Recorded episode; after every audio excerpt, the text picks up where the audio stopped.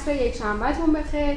امروز در قسمت 300 رادیو صدای بازاریابی همراه با معلم بازاریابی پرویز درگی هستیم. سلام استاد روزتون بخیر. سپاس از اینکه وقتتون رو به ما دادید به نام خداوند عشق و امید منم خدمت شما و شنوندگان عزیز رادیو صدای بازاریابی.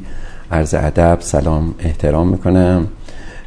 خیلی خوشحال هستم که شما اولین اعداد زوجتون رو معمولا به من دستور میدین. صدم دویستم سیصدم فکر سومین بار هستش من بله آره خیاط تو کوزه افتاده.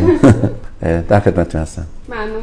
استاد شما اخیرا یه سمیناری داشتید راجع به ویژگی سازمان های موثر در عصر رقابت. چرا این عنوان رو انتخاب کردید عرض خدمت شما که ببینید شرایط حال حاضر کار کسبای ایرانی یه جوری هستش که تقریبا می‌تونیم بگیم که سازمان های حد وسطی دارن تعدادشون خیلی کم میشن. یا سازمان ها به سمت موفق شدن دارن حرکت می‌کنن و یه سازمان ها هستن که اوضاعشون خیلی اصطلاحا اوضاع خوبی نیستش.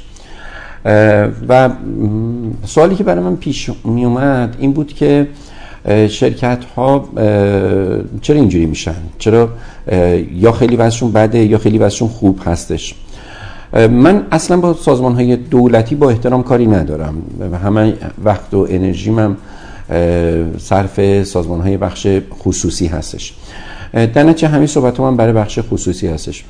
اینجا اومدم روی این فکر کردم و روی این کار کردم که حالا اینهایی که موفق شدن چه ویژگاهی داشتن که موفق شدن؟ حاصل یه سری مطالعاتی بود در طی دو سه سال گذشته که جنبندی شد به حدودا هفت تا اصل رسیدم که این هفت تا اصل ویژگی سازمان های مؤثر رو داره نشون میده. من بهتون بگم که اصطلاحا ما میگیم سازمان ها دستوراتشون رو از محیطشون می‌گیرن و مدیران خیلی اگر به اصطلاح باهوش باشن این دستورات محیطی رو ترجمه سازمانی می‌کنن و به عبارتی پاسخ میدن به دستورات محیطی. اما اونهایی که این دستورات رو نمیشنون و نمی‌بینن طبیعتا مسیر خودشون رو میرن اون وقت مسیر خودشون با مسیر چالش های اصل رقابت یکی نیستش. خب محیط اقتصادی ایران محیط پرتلاطمی هست همین ما می‌دونیم و یه واقعیتی هست. یعنی چیزی هم نیستش که بخوایم کتمانش بکنیم. پیچیدگی ها خیلی زیاده رقابت خیلی سنگینه و می‌تونیم بگیم که تصمیمات حساب نشده و خلق و سائه مدیران سطح بالای دولتی و سازمان های نظارتی هم همه اینها سبب شده که کار کردن توی شرکت های ایرانی سختتر بشه. ولی با تمام این اوصاف من می‌بینم بله من قبول دارم که تو هر صنعتی که نگاه می‌کنیم سهم کیک اون صنعت داره کوچیک میشه نسبت به سالهای گذشته. می‌تونیم بگیم مصرف سرانه خیلی از اقلام نسبت به سالهای گذشته کمتر شده. اما چی میشه که تو همین شرایط یه شرکتی در صنعت خودش که اینم شامل یه صنعت نیست. از صنایع مختلفی که من دارم باشون کار می‌کنم متمایز میشه متفاوت میشه. علیرغم که سطح کیک صنعت کوچیک شده ولی سهم این داره بزرگتر میشه. مثلا مثال دارم می‌زنم. ما شرکتی رو کار می‌کنیم که در صنعت کود شیمیایی داره کار می‌کنه. این شرکت سه ماهی اول سال 98ش نسبت به سال 97 از نظر حجمی عنایت بکنید نه ریالی. از نظر حجمی میزان فروشش 53 درصد افزایش پیدا کرده. یا شرکت صنایع غذایی هستش که از نظر حجمی 35 درصد افزایش پیدا کرده. یعنی اصلا من شرکت هایی که کار می‌کنم باشون شرکتی نیستش که زیر 30 درصد امسالش نسبت به پاسالش افزایش به صلاح فروش داشته باشه. همشون بالای 30 درصد افزایش فروش دارن خب اینو برمیگرده به اینکه اینا دارن یه سری کارهایی می‌کنن که متفاوت هستن و یه سری کارهایی می‌کنن که شرکت های دیگه نمی‌کنن. اینها جنبندی شد تحت عنوان ویژگی سازمان موثر و در حقیقت میشه گفتش که حاصل این تجربیات این چند ساله تبدیل شد به این سمینار. سپاس. این هفت از که تاثیرگذار هستن رو میشه توضیح بفرمایید؟ ببینید شاید اصل اولش که به نظر ما مهمترین اصل چالش برانگیز باشه یه مقدار. و شاید آدم ها وقتی که این رو میشنون تعجب بکنن. اولین اصل توجه جدی به سوداوری هستش. و شرکت ها اگر سود نبرن یا بقا نخواهند داشت یا انگل خواهند بود. مثلا شرکت های دولتی رو می‌بینیم که سود نمی‌برن اما حضورم دارن سالیان سال هم هست. خب اینا انگل میشن. انگل یعنی چی؟ یعنی ارتزاق می‌کنن از خون مردم. اما شرکت بخش خصوصی که اگه سود نبره به اصطلاحا سه تا مرحله داریم. ما اگه شرکتی سودش کم بشه اول وارد مرحله رکود میشه. مرحله رکود یعنی اینکه شرکت ادامه حیات داره میده اما سودش نسبت به سنوات قبلی کمتر شده. اگر اینو بتونه درمان بکنه که هیچ. اگه نتونه درمان بکنه مرحله رکود تموم میشه وارد مرحله بحران میشه. تو مرحله بحران شرکت ها به زیان می‌کنن. تو مرحله رکود هنوز سود میبردن اما از سودشون کم شد. تو مرحله بحران زیان می‌کنن. باز مرحله بحران هم میشه نجاتش داد. میشه برش گردون. به شرطی که مدیریت ارشد بخواد و به توصیه های مشاور گوش بکنه. اما اگر مرحله بحران رو هم دقت نکنن طبیعتا وارد مرحله فروپاشی میشن. که تو مرحله فروپاشی خب دیگه کاریش نمیشه کرد دیگه شرکت فنا میشه. پس من به این نتیجه رسیدم که اولین و مهمترین فاکتور یک سازمان فاکتور سوداوری هست. خب روی سوداوری ما اومدیم تو سازمان ها کار کردیم. مثال دارم می‌زنم. حتی تو سمینار پیش بینی های معلم بازاریابی که 25 اسفند سال گذشته برگزار شد من اومدم به شرکت ها توصیه کردم که شرکت ها بین دو تا استراتژی سود و گردش نقدینگی من توصیه می‌کنم که در سال 98 گردش نقدینگی رو به صلاح هدف اساسی خودشون قرار بدن.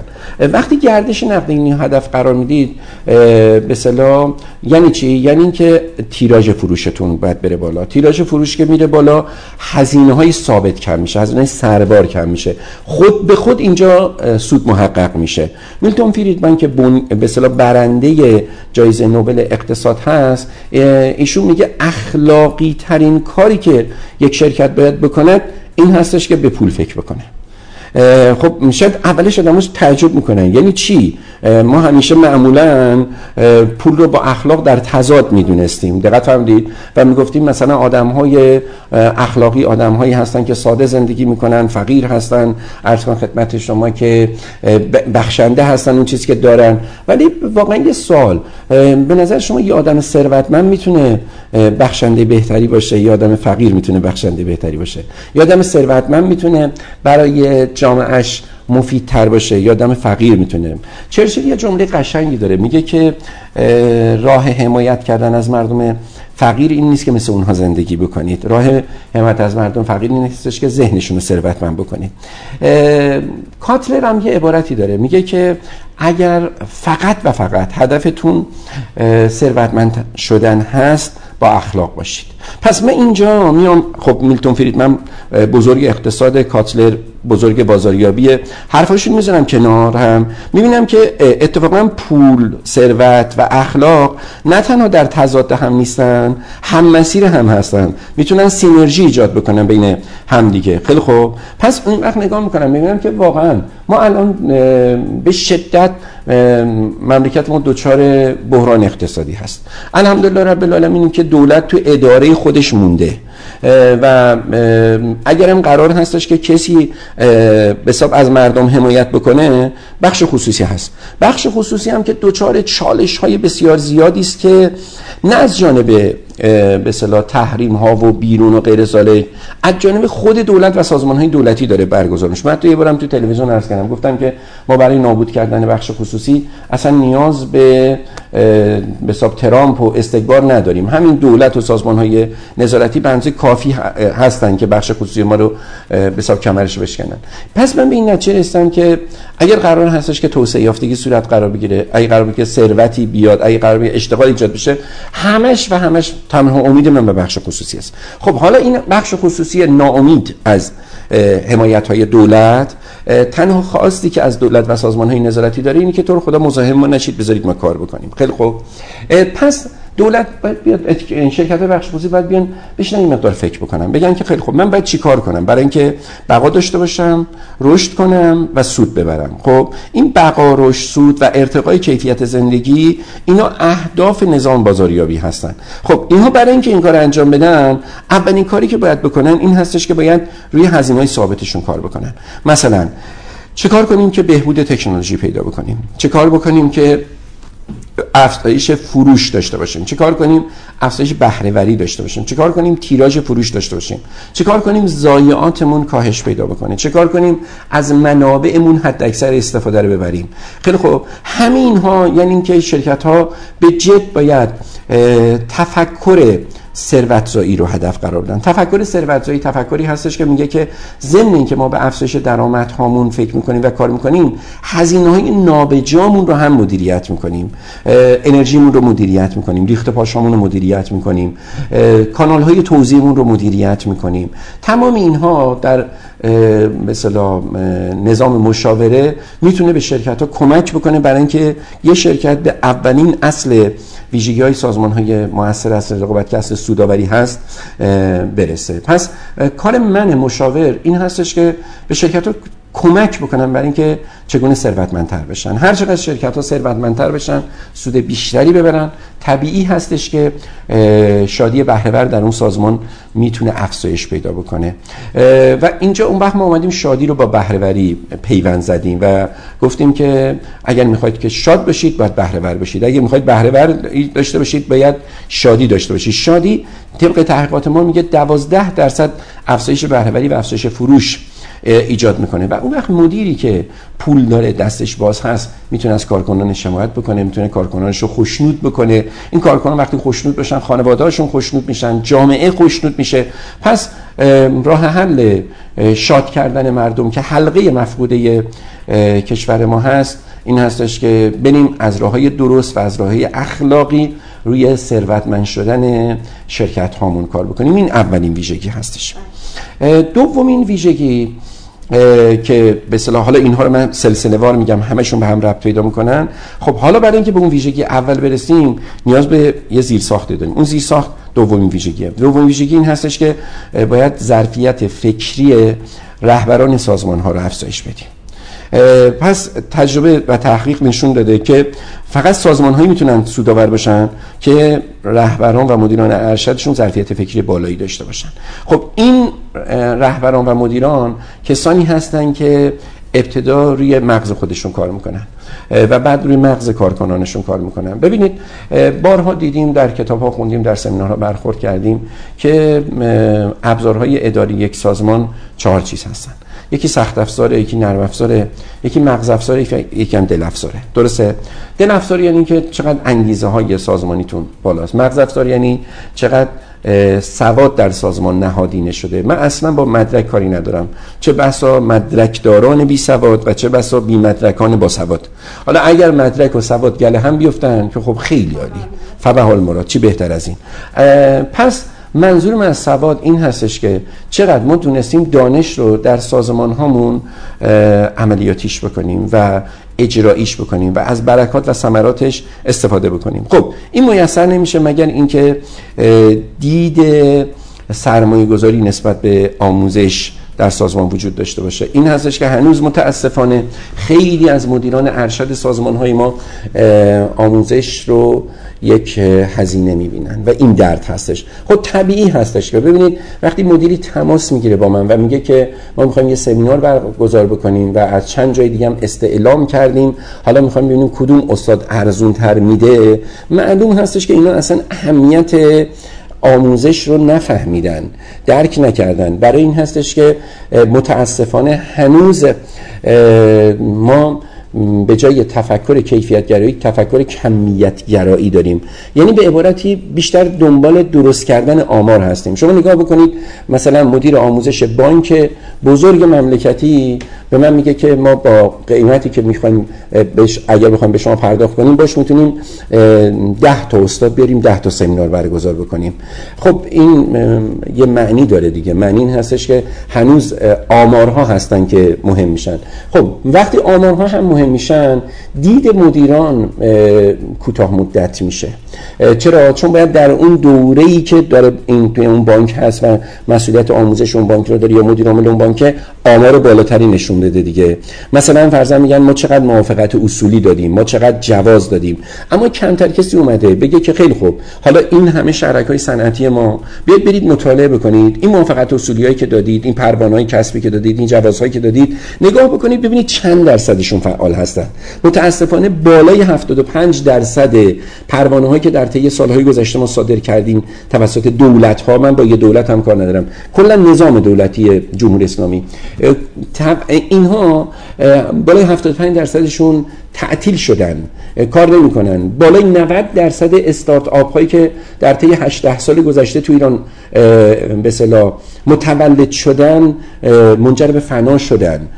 خب همه اینا یه پیام میده که این تفکر در سطح دولت های ما وجود داره که ما باید در طی بازه زمانی کوتاهی که خودمون هستیم یه آمارهای بسیار بالایی نشون بدیم بگیم مردم ببینید ما چقدر خوب هستیم. اما من میام تو بخش خصوصی تو بخش خصوصی میگم که شما که دنبال نیستید آمار بسازید.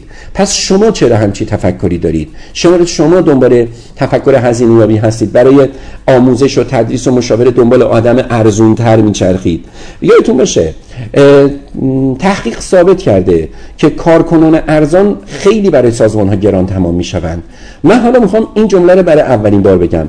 مشاورین ارزان هم نه تنها برای سازمان خیلی گران تمام می شوند بلکه می توانند زیان های عدیده ای رو برای سازمان ها ایجاد بکنند. چرا؟ چون بر اساس ایده و تفکر این فرد شما می‌خواید تصمیم بگیرید و اون وقت میرید بعد از پنج سال برمیگردید میاد میگید که آقا من به این نچه که من باید واقعا برم سراغ مشاورین اسلح متاسفانه. یه گردی هم که تو مملکت ما داریم به خصوص از این موقع که این مدارک DBA توسط این مؤسسات عرضم خدمتتون قارچگونه آموزشی به وجود اومدن. من فکر می‌کنم میزان تولید به دکترا از میزان تولید مثلا فرضاً میگم خیلی از مواد خوراکی داره بیشتر میشه تو این مملکت. خیلی خوب. من آدمی رو می‌بینم که تا دیروز لیسانس بوده از امروز شده دکتر. خیلی خوب. تو page ش هم DR dot مثلا اسمش رو می‌زنه. خب بعد من میگم که خب شما چی جوری دکتر شدی؟ خیلی خوب. میگه که والا حقیقتش من رفتم فلان مؤسسه و گفتم که من 5 سال سابقه کار دارم 10 سال سابقه کار دارم فلانجا کار می‌کردم. به من گفتن که خب شما دیگه ام بی نمی‌خواد بگذرونی. معادل سازی می‌کنیم. همونجا در جا 50 درصد شهریار شما به من بده و من مدرک ام بی تو بهت میدم. از الانم برو سر کلاس دی بی ای بشین. از اینم شهریت جداست و از همین الانم شما دکتر شدی. خب؟ یعنی دکتر شدن اینقدر ساده شده خب طبیعی هست. یه من تقریبا دو سال پیش تو یزد بودم. یکی از عزیزان اومد اصلا دو نفری آورد که من اصلا نمی‌خوام به هیچ انسانی جسارت بکنم. همه برای من عزیز هستن. گفتش که خب من اینها رو بهشون کار کردم نتیجه نگرفتم خیلی زیان کردم. به این نتیجه رسیدم که حالا بیام مثلا سراغ مشاوری مثل شما. و ایشون خیلی گله داشت و ناراحت بود که چرا نظامی نیستش که به اینها رسیدگی بکنه؟ چرا هر کسی حق داره؟ ببینید این نقص قانونه.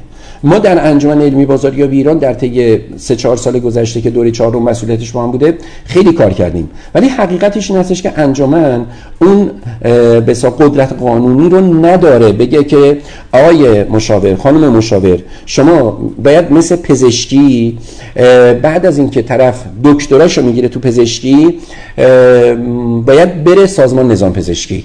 و یک سری مراحلی هم باید اونجا بگذرونه بعد کارت نظام پزشکی بگیره کد نظام پزشکی بگیره. تا بتونه مطب بزنه. یعنی حتی اگر پی اچ دی هم داشته باشه ولی مجوز سازمان نظام پزشکی نداشته باشه نمی‌تونه کار بکنه. حالا مال ما که الحمدلله دکتری شعبه ها میان استادی شعبه ها میان و طبیعی هم هستش که مردم هم خب نمی‌دونن.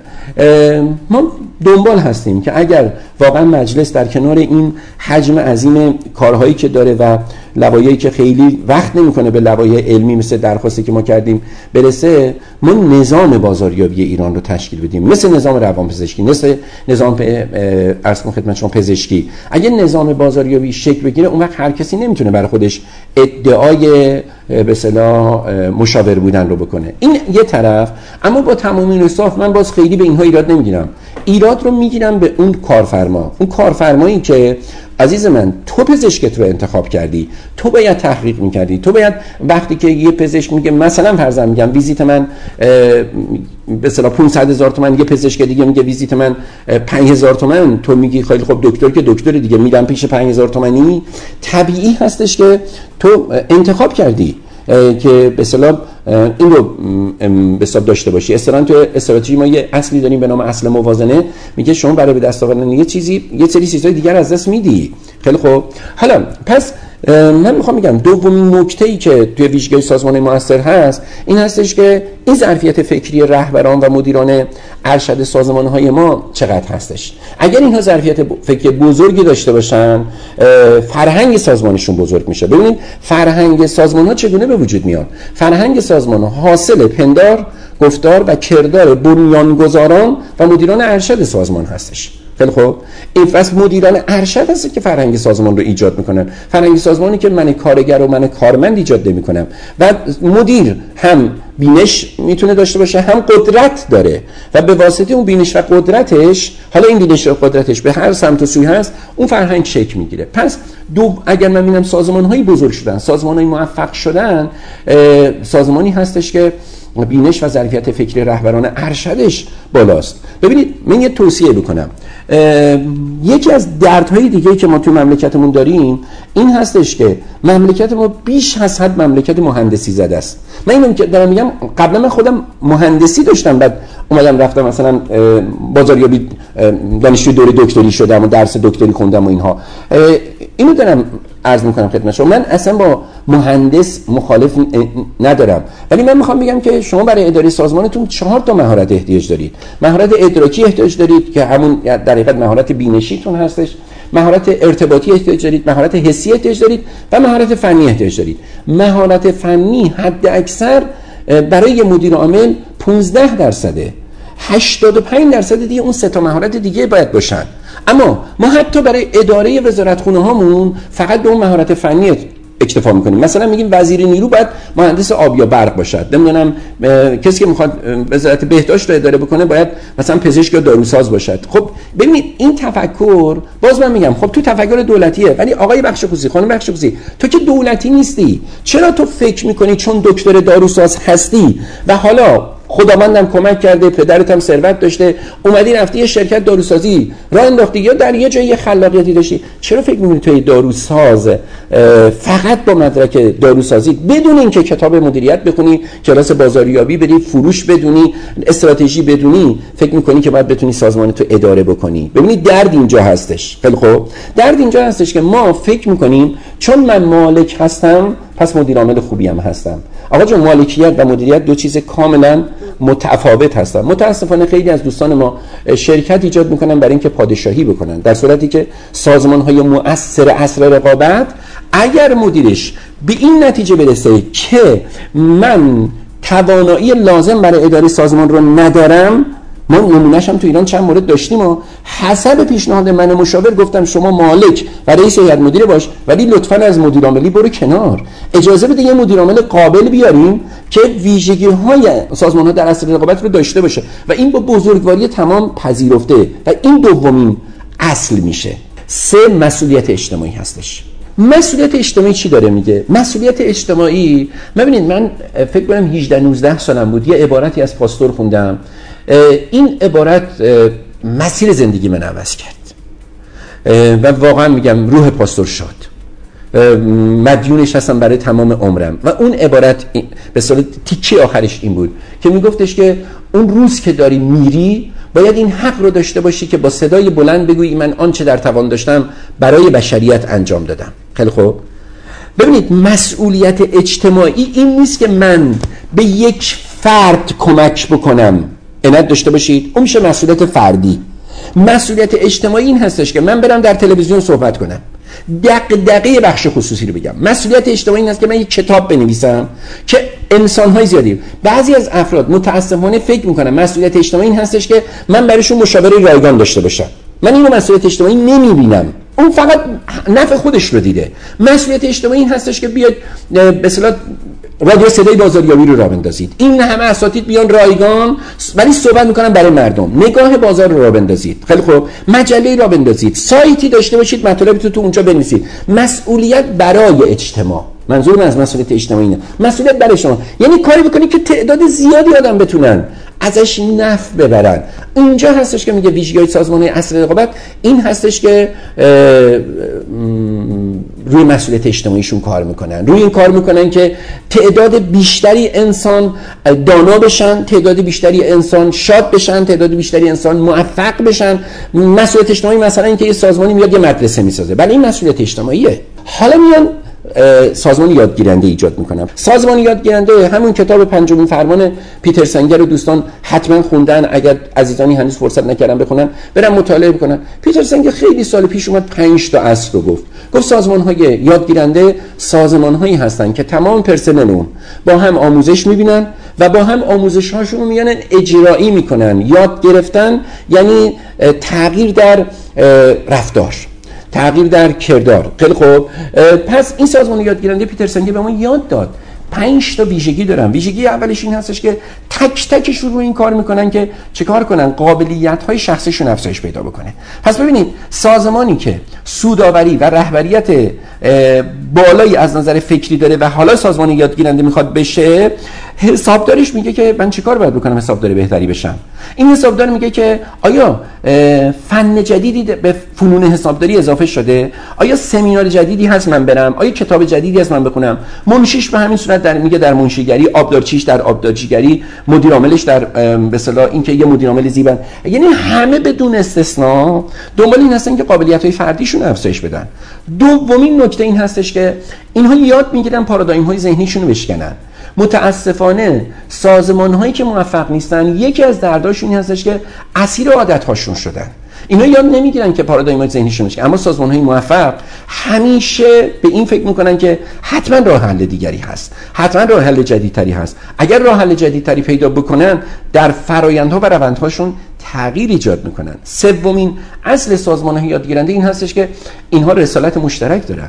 یه واژه‌ای که توی دو سه سال گذشته من درست کردم و خوشبختانه خیلی مورد استقبال قرار گرفته میگم که سازمان های مؤثر سازمان های همدل غیر همفکر هستن. یعنی کارکنانشون رسالتشون مشترکه. می‌دونن هیچ کس و هیچ چیز مهمتر از خود سازمان نیست. تعارف نداریم. حتی مدیر عامل حتی بنیانگذار حتی مالک ارزشی که اندازه ارزش سازمان نیست. چون این سازمان ها هستن که ما رو به وجود آوردن. این سازمان هستن که باعث شدن ما اینجا باشیم. پس ما باید اهداف فردیمون رو پیوند بزنیم و گره بزنیم با اهداف سازمانی. خیلی خب اگر می‌بینم اهداف فردی من در تقابل اهداف سازمانی هستش این اهداف سازمانی هستش که مؤثره. چون اون باعث میشه من اصلا بقا داشته باشم. و اینه من حذف میشم. اگر نمی‌خوای اهداف سازمانی رو بپذیری با اهداف فردی در تقابل هست می‌تونی از سازمان خارج بشی کسی که اجبار نکرده. اما چرا میمونی؟ و سوهان روح سازمان میشی. چرا میمونی و زیان می‌زنی به سازمان؟ خیلی خوب. همین ها میگه که شما باید همدل غیر همفکر باشید. از این همدل غیر همفکر همفکری یعنی که ما در تقابل آرا باشیم. اتفاقا برکت در این تقابل به وجود به شرطی که ما بتوانیم مدیریت تعارض بکنیم. یه واژه دیگه من درست کردم. گفتم کارکنان باید یاد بگیرن دانشمند سرباز باشن. تا زمانی که مدیرشون تصمیم نگرفته دانشمند باشن. نظر بدن ایده بدن مخالفت بکنن با نظر مدیر. به شرطی که واقعا یک منطق و یه ادله علمی پشت مخالفتشون هست. اما وقتی مدیر همه اینها رو شنید به عنوان رهبر ارشد سازمان به عنوان کسی که شاید اطلاعاتی داره که من اطلاعاتشون ندارم وقتی تصمیم گرفت برای اجرای اون تصمیم از اون لحظه من باید سرباز بشم. پس دانشمند سرباز. پس سومین اصل سازمان یادگیرنده میگه رسالت مشترک داشته باشید. چهارم میگه یادگیری تیمی داشته باشید. ببینید تو یادگیری تیمی میگه مثلا یه سمیناری هست. ما 10 تا حسابدار داریم 10 تا فروشنده داریم. یه سمیناری هست یکی از این فروشنده ها حسابدارا رو میفرسته میگیم برید این سمینار. خب این وقتی میره همون موقع که مدیر منابع انسانی داره برگ ماموریت رو امضا می‌کنه باید بهش بگه. میرید این سمینار 8 ساعته. با تمام جانتان گوش می‌دید یادداشت برمیدارید وایس می‌گیرید. وقتی برگشتید این سمینار رو میایید در حد دو ساعت خلاصه می‌کنید و سازمان خودمون منعطفش می‌کنید هماهنگ با سازمان خودمون می‌کنید و در قالب این دو ساعت باید این رو به صورت آبشاری به دیگران منتقل بکنید. اینجا یعنی چی؟ یعنی ما یادگیری تیمی داریم. حالا کدوم سازمان هستن که روی یادگیری تیمشون کار می‌کنن؟ سازمانی که همین افراد دارن یاد می‌گیرن. به قول ژاپنیا میگه که اگر می‌خوای جای رئیس تو بگیری هولش بده بره بالا. ما میگیم من می‌خوای جای رئیس تو بگیری یه چوب بنداز تو پاش. بخوره زمین مغزش داغون بشه پاش بشکنه کمرش بشکنه تا تو بتونی جای رئیس تو بگیری. برو زیرا به رئیس تو بزن. ببینید سازمانی یادگیرنده سازمانی هستش که افراد خصاصت نمی‌کنن در اون چیزی که بلد هستن به دیگران بدن. کیا نگران این هستن که آن چیزی که بلدن به دیگران بدن؟ خب طبیعی هست آدمای قد کوتاه از نظر قابلیت. آدمهایی که مرداب هستن نه استخر. خب مرداب یه روزی نزولات جوی اومده داخلش اما چون با جایی ارتباط نداره هی سعی می‌کنن نزولاتش محافظت بکنه. اما نگاه می‌کنیم بعد از یه مدتی می‌بینی آب چدر شده.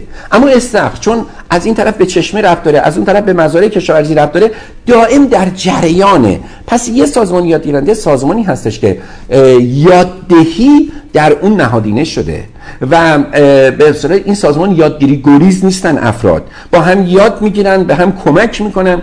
برای چی؟ برای اینکه به پنجمین اصل سازمان یادگیرنده که همون نگرش سیستمی هست برسیم. نگرش سیستمی یا همون چیزی که بعدا پیتر فیسک اومد در کتاب بسیار پر ارزشش تحت عنوان پرورش نبوغ بازاریابی به حساب گسترشش داد. و من اسمش رو گذاشتم جامعیت نگری. یعنی اینکه آقا جون تمام سازمان به شرطی موفق میشه که خودشون رو اجزای یک کلی ببینن که با هم در حرکتن با هم تعامل دارن. برای رسیدن به هدف مشترک دارن کار می‌کنن. در یه سازمانی که نگرش سیستمی داره ما اصلا جزء نامهم نداریم. خب من شاهد بودم که یک جلسه بسیار مهمی که مدیر عامل و کارشناسانش محصولشون رو برای یک به طرف قراردادی خیلی عالی پرزنت کردن ولی من به عنوان مشاور در body language و زبان بدن اون طرف دیدم که این نپذیرفت و گفت من میرم فکر می‌کنم اینا من بعد چند روز باش تماس گرفتم میگم که من فهمیدم که شما نمی‌خواید کار بکنید. ولی میشه دلیلش رو بگید. میگه که ببینید این چایی که آبدارچیشون گذاشت جلوی من وقتی که من چای رو برداشتم بخورم روی بدنه این فنجان نگاه کردم دیدم لکه خشک شده ای هست که مال چند روز پیشه. این آقای مدیر عاملی که حواسش به لکه روی فنجان چایش نیست چجوری می‌خواد حواسش به محصول من باشه؟ ببینید جزئیات مهم هستن. نگرش سیستمی به ما میگه که توجه به جزئیات 20 تا 50 درصد عدد فروش شما رو زیاد می‌کنه. نگرش سیستمی میگه همه چیز مهم هستن. اصلا هیچ کس و هیچ چیز نامهمی در سازمان وجود نداره. و بیاید به صورت یک جامعه به عنوان یک پازل به تمام این اجزا نگاه کنید. هم نگرش از درون به بیرون سازمانتون داشته باشید هم نگرش از بیرون به درون داشته باشید. یعنی هم ببینید مشتریات چی میگن هم یه جایی شما باید بری به مشتری بگید این به نفع تو هستش. هم باید نیمکره راست مغزتون خوب کار کنم نیمکره چپ مغزتون. و پس بیاید تیم هاتون رو بر اساس اینا شکل بدید. هم اهداف بلند مدت داشته باشید هم اهداف کوتاه مدت داشته باشید. مثلا توسعه بازار هدف بلند مدته. در سازمان های مؤثر اصل رقابت حتما به توسعه بازار اهمیت میدن. ولی در سازمانی که موفق نیستن می‌بینید فقط به فروششون اهمیت میدن. خب فروش تا یه جایی میاد وای میسته. چرا؟ چون جاده ای براش مهیا نشده. این جاده رو کی قرار بوده مهیا بکنه؟ توسعه بازار قرار بوده مهیا بکنه. دتاندین. اون وقت اینا مجبور میشن برای فروش به خواهش بیفتن به التماس بیفتن به دروغ بیفتن. اما توسعه بازار وقتی که میاد رو branding شما کار می‌کنه تحقیقات بازاریابی انجام میده تبلیغات و ترویج و promotion خوبی انجام میده حالا این فروش تسهیل میشه مسیر رانندگی اصطلاحا کسانی که کار فروش رو انجام میدن. اصلا ما میگیم که توسعه بازار کارش جاده سازی فروش کارش رانندگیه. خب؟ و توی سازمان های ویژگی اصل رقابت توی اون بحث جامعیت نگری میگیم که هم باید ایده های افراطی داشته باشی هم باید جگر اجرا باید داشته باشی. خیلی خب کارآفرینی فقط به این نیست که من ایده های قشنگی داشته باشه چه بسا ایده های خیلی قشنگی که چون جگر اجراش نبوده به جان نرسیده. چه بسا آدم های جگرداری در اجرا که ایده ای به درد بخوری نداشتن و مثلا این کله خرابی اصطلاحا شده به جای ریسک پذیری شده کله خرابی. حالا سازمان تندآموز. سازمان تندآموز چیه؟ سازمان تندآموز میگه همون سازمان یادگیرنده است که سریعتر از رقبا حرکت می‌کنه اینجا عامل سرعت میاد وارد میشه. یعنی همه یعنی به عبارت اینطوری بگم سازمان یادگیرنده لازم هست اما کافی نیست. برای اینکه کافی باشد حالا باید عامل سرعت انجام حالا من از چند سال قبل این شرکت هایی که دارم باشون کار می‌کنم یا کلا فرهنگی که تو تی ام نهادینه شده در تمام بخشمون در انتشاراتمون آموزشمون مشاورمون تحقیقاتمون استعداد شناسی و کاریابیمون همین ما یه فرهنگی رو نهادینه کردیم که آقا جان به شرطی موفق میشی سه تا کلمه سرعت دقت و کیفیت رو بهش پیوند بزنی. ما تا میگیم سریع باش دقتش میاد پایین. تا میگیم دقیق باش سرعتش میاد پایین. دقت تا میگیم آقا سرعت دقت رو ببر بالا کیفیت کار میاد پایین. نه سازمان اصل رقابت میگن که حتما باید هم سریعتر هم دقیقتر هم با کیفیتتر باشه. رسیدن به خط پایان مهمه اما مدال رو به کسی میگن که هم مسیر مسابقه رو درست طی کرده از مسیر خارج نشده. داورها تایید کردن که این رقابت جوان مردانه داشته. و همین که سریعتر از دیگران است. پس سازمان های تندآموز میشن ویژگی بعدی. که لابلای صحبت ها بود اما انقدر اهمیت داره که من به عنوان یه ویژگی جدا آوردنش نوآوری جامعه هستش. میگیم سازمان های مؤثر اصل رقابت سازمان هایی هستند که به این نتیجه رسیدن. کار و کسب و بازاریابی بدون نوآوری هیچی نیست. چرا؟ چون تمام اون چیزهایی که شما دارید به عنوان بچه تمایز تمام اون چیزهایی که شما دارید به عنوان نوها یه عمری دارن. بچه تمایز تا جایی بچه تمایزه که یا دیگران نداشته باشنش یا مثل تو نداشته باشنش. درسته؟ اما وقتی دیگران هم همون خدمات ما رو داشتن دیگران هم همون شبکه توزیع ما رو به وجود آوردن که من دیگه نمی‌تونم بگم که من در خدمات و توزیع متمایز هستم. پس ما باید دو تا تفکر در سازمانمون باشه. یا به عبارتی دو دسته نیرو در سازمان داشته یه سری نیروهای اصل پرزنت هستن که دائما روی بهبود وضع موجود کار می‌کنن. یه سری نیروهای اصل فیوچر هستن که روی آینده سازمان کنید از اینجا بود که بحث آینده پژوهی وارد شد و اون کتاب آینده پژوهی در به اصطلاح کار و کسب رو من نوشتم به این دلیل نوشتمش. خب آیا نوآوری جامعه میگه که به اصطلاح خاطراتتون شما رو به گذشته می‌برن اما رؤیاهاتون شما رو به آینده می‌برن؟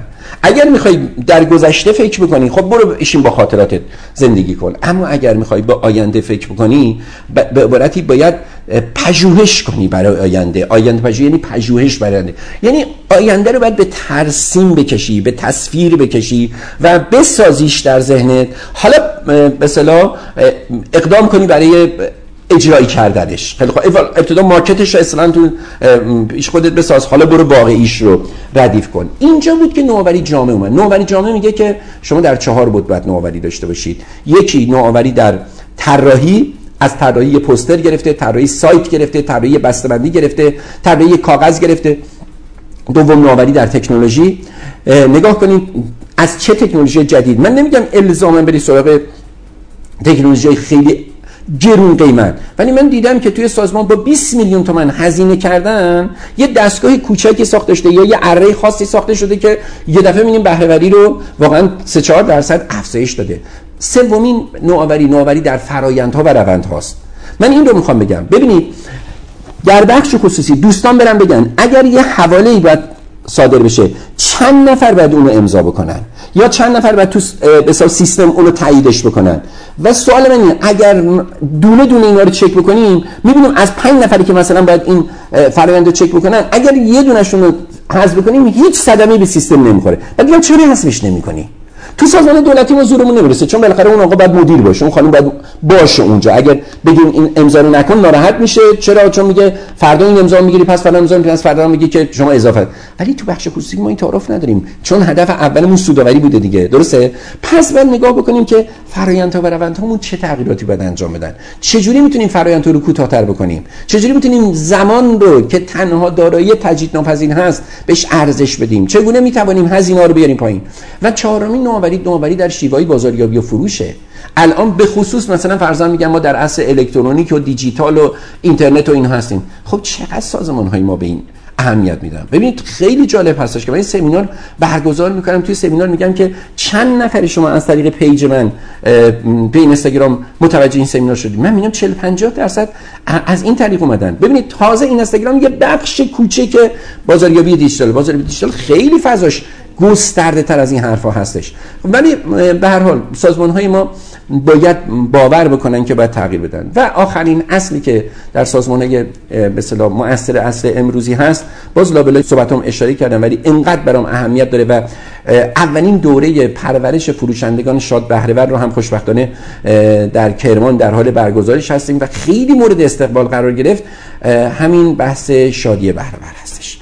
شادی بهرهور اینقدر اهمیت داره که میگه که وقتی انسان ها شاد باشن خلاقتر هستن.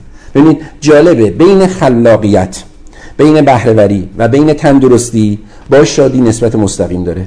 حالا سوال من این هست که آقای مدیر چرا سازمان شاد نمی‌کنی؟ چرا انقدر سوهانه روح بچه‌هات میشی؟ چرا انقدر اذیتشون می‌کنی؟ خیلی خوب. ببینید واقعا ناراحت کننده است که فرزند یک نیرو مریض شده بیمارستان هست. اومد با مدیرش تماس می‌گیره و میگه که من بچم بیمارستان این میگه که امروز برات غیبت رد میشه. خب چرا براش غیبت رد می‌کنی؟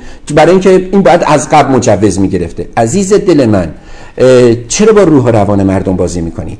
تصور کن بچه خودت باشه. خیلی خوب. من خدا رو گواه می‌گیرم. تک تک بچه تی ام بی رو بچه خودم می‌دونم. با تمام دلم دارم فکر می‌کنم که چیکار بکنم که با تمام این مسائل و مسائبی که از محیط کلام ما داریم حداقل اگر من یه جایی نمی‌تونم کمکشون کنم اعصابشون هم خورد نکنم.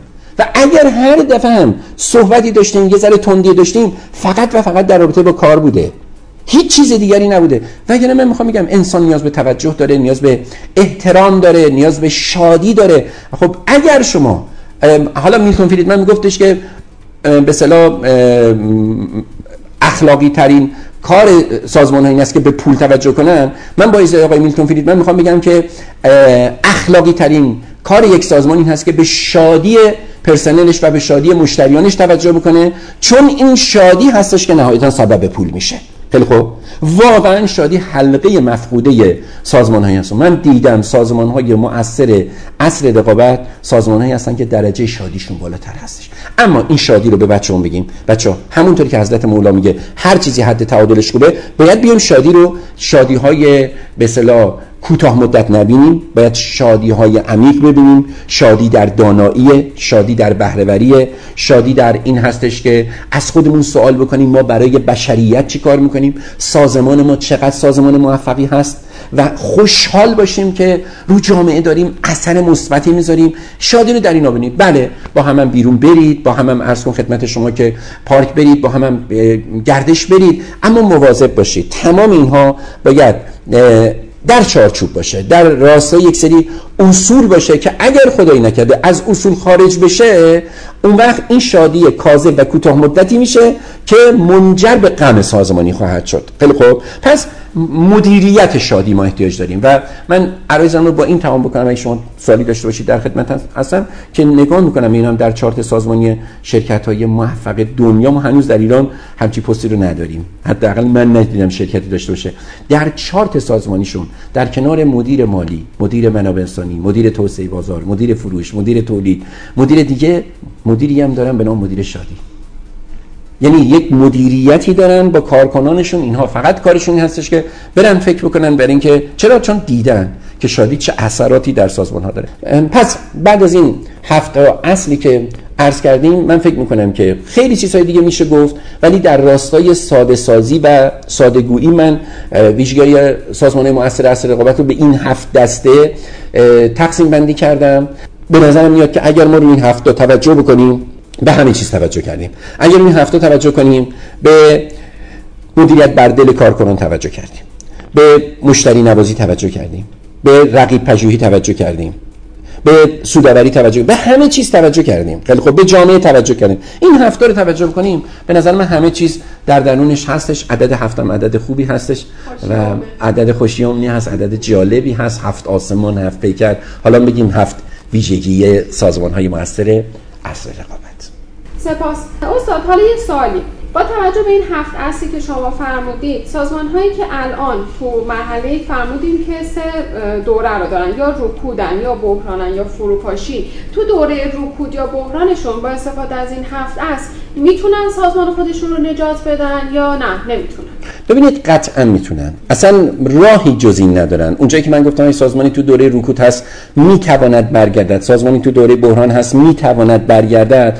بله قطعا راه حلش همین ها هست. راه حلش این هستش که روی دانایی سازمانشون کار بکنن. یاد بگیرن که آموزش هزینه نیست. یاد بگیرن که پرداخت هزینه به مشاور اصله هزینه نیست. دقت می‌دید همه اینها یعنی این که ما به اگر من پریزدی بدنم بیمار میشه راه حلش چیه؟ راه حلش اینه بلندشم میرم پیش پزشک اصله دیگه. و اون پزشک اصله منو درمان درست بکنه دارو بده و گوش بکنم به توصیه هاش میگه از استرس دوری کن تغذیه بد نداشته باش بدخوری نداشته باش ورزش داشته باش اینو نخور اینو بخور. خب وقتی من اینها رو واقعا پا به پای اون اجرا بکنم می‌تونم بدن خودم رو نجات بدم.